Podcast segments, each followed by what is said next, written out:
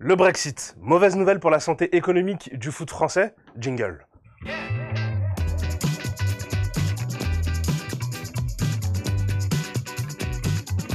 La Fédération anglaise de football a annoncé des restrictions, des mesures mises en place pour anticiper la prochaine sortie du Royaume-Uni de l'Union européenne.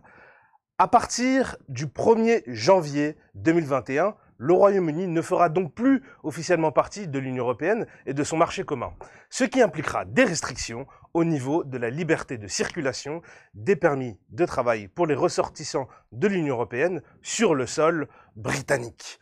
Voici le plan construit avec la Première Ligue et la Ligue anglaise de football approuvé par le gouvernement. Parmi les nombreuses mesures mises en place, en voici une, à savoir la valorisation des talents locaux dans les ligues anglaises. Les clubs ne pourront pas recruter plus de trois joueurs étrangers de moins de 21 ans lors d'une seule fenêtre de transfert et ne pourront pas également recruter plus de six joueurs étrangers par saison. Double objectif pour les instances anglaises, permettre aux meilleurs joueurs locaux de pouvoir jouer dans les meilleurs clubs anglais et ainsi améliorer le niveau des équipes d'Angleterre pour remporter un titre international qui les fuit depuis la Coupe du Monde 1966.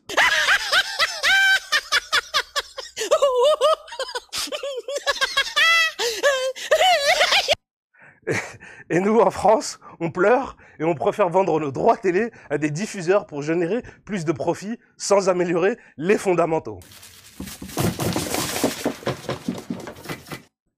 Plutôt une bonne nouvelle pour le football français, car cela évitera la fuite des jeunes talents, améliorer la compétitivité du championnat et qui sait, rattraper le fossé avec les autres ligues sur la scène européenne. Pour rappel, la France est le premier marché économique pour les clubs anglais sur la période 2010-2019 avec 1,5 milliard d'euros, suivi de euh, la Bundesliga avec 767 millions d'euros et l'Italie avec la Serie A qui complète ce trio de tête avec 729 millions d'euros. Petite pensée à l'ex-président Valéry Giscard d'Estaing qui nous a quittés, lui aussi à la suite du Covid-19 le 2 décembre, lui qui était un amateur de football en images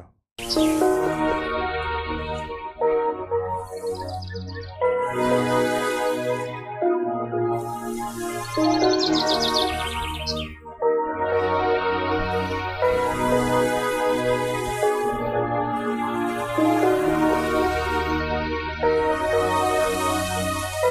pas de vous abonner à la chaîne via les réseaux sociaux et je clôture avec ces mots.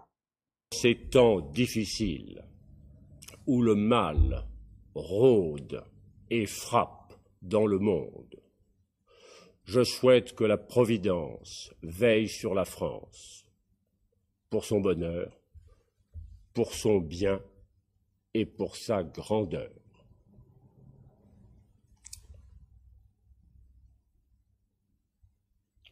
Au revoir.